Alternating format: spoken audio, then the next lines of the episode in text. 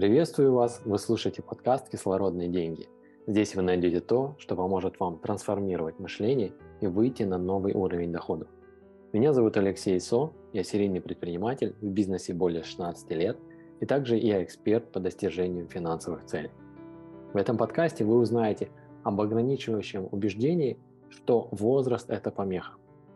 Недавно я проходил дополнительное обучение по коучингу, и моими коллегами в тройке были две девушки. С ними мы отрабатывали теорию да, на практике. В процессе мы по очереди решали запросы каждого из участников, и на одном разборе решали такую ситуацию. Одна девушка потеряла свой бизнес относительно недавно полностью и была э, очень сильно этим расстроена. Она не знала, что делать дальше. Я вначале подумал, ну что расстраиваться, с кем не бывает. Я тоже терял бизнес и проваливался большие долги. Начинал же как-то заново.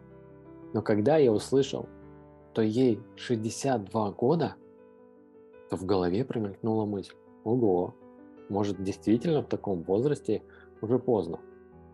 Мне сейчас 42 года, и я сам задумался, мог бы я сейчас начать все заново, начать новую жизнь, начать новый бизнес. Когда я подумал об этом, то я понял, что у меня нет уже точно того запала, как в 20 лет или даже в 35 лет. И меня это заинтересовало. Почему это так? Какие у меня есть ограничения в этом? И я стал изучать этот вопрос. Пять лет назад я переехал с Сахалина в Сочи. Тогда мне было 37 лет, сыну было 3 года, а дочке было 3 месяца. И тогда я не думал вообще том, сколько мне лет и помеха ли это. Тогда не было та же мысли, что уже поздно. Если вы погуглите, то сможете найти большое количество подтверждения того, что многие успешные люди достигли успеха, когда им было уже больше 50, даже больше 60 лет. Например, это Рэй Крок, основатель Макдональдса, который до 52 лет продавал бумажные стаканчики. Это писатель Джон Толкин, который стал знаменитым только 62 года, когда вышла его книга «Властелин колец». Это Людмила Воронова, самый титулованный любитель триатлона в России. 4 километра вплавь, потом 180 километров на велосипеде и 42 километра бегом. Все это подряд без остановок. Это серьезная заявка даже 25 лет – не говоря уже э, о 60 годах. Она все это сделала и стала чемпионкой в Ironman в 61 год. И несмотря на успехи этих людей, многие люди думают, что после 35-40 лет жизнь уже останавливается. Если ты до 35 лет ничего не успел сделать, то уже поздно что-то менять. Тем более на шее висят дети, может ипотека и другие заботы. И одна из причин, почему люди так думают, это влияние либо окружения, либо какие-то определенные ролевые модели. Например, я родился в СССР, и э, была такая история, ну и не только в СССР, да, те, кто родился еще в перестроечное время.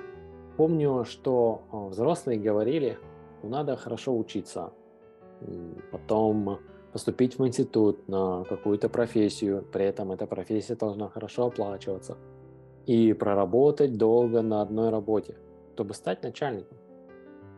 В старших классах это немного поменялось, все уже думали о том, как создать свой бизнес, и что до 30-35 лет э, надо успеть э, заработать много денег, заработать на квартиру, на машину, иначе потом уже будет сложно. А после 40 лет уже точно можно сворачиваться калачиком и просто катиться по наклону. Обычно ближе к 40 годам у людей происходит сверка, о чем ты мечтал и что в итоге ты имеешь. Ты смотришь, чего ты достиг, как изменились твои ценности. И психологи этот период называют кризисом среднего возраста. Многие оборачиваются назад и сравнивают свои детские юношеские мечты с тем, что есть сейчас – видят, что мечты не сбылись и обесценивают предыдущий опыт. При этом также большинство сравнивает себя сегодняшнего с другими более успешными людьми.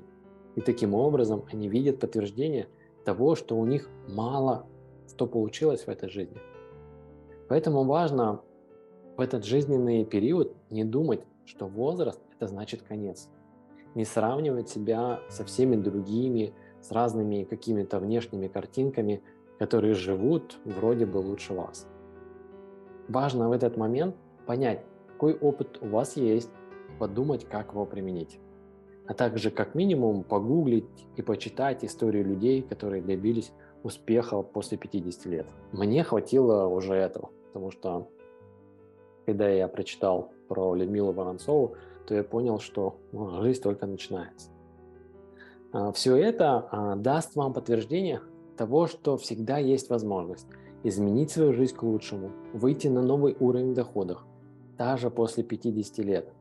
А если вам 35, тогда тем более. В каждом из нас а, есть свои недостатки, и вы наверняка их знаете. Но посмотрите лучше на свои достатки.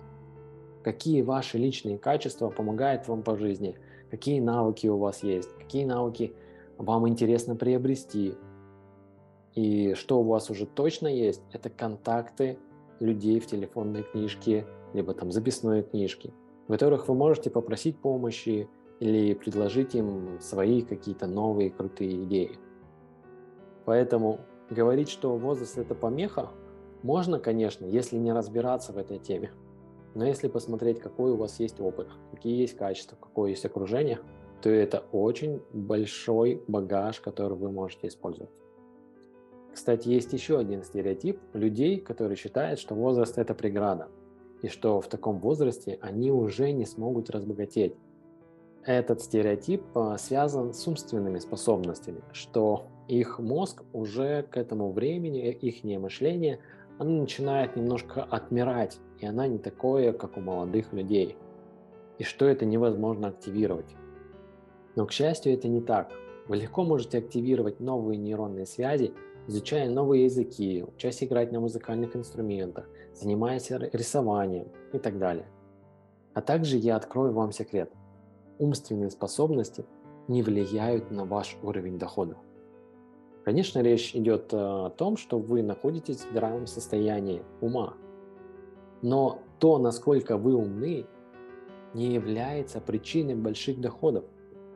Иначе бы все профессора были бы самыми богатыми людьми в мире.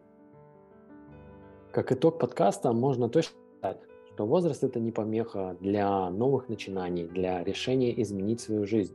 Потому что возраст это большой опыт, и это отличный повод на этой базе, на базе этого опыта искать новые ответы и реализовывать себя а, в новых каких-то направлениях.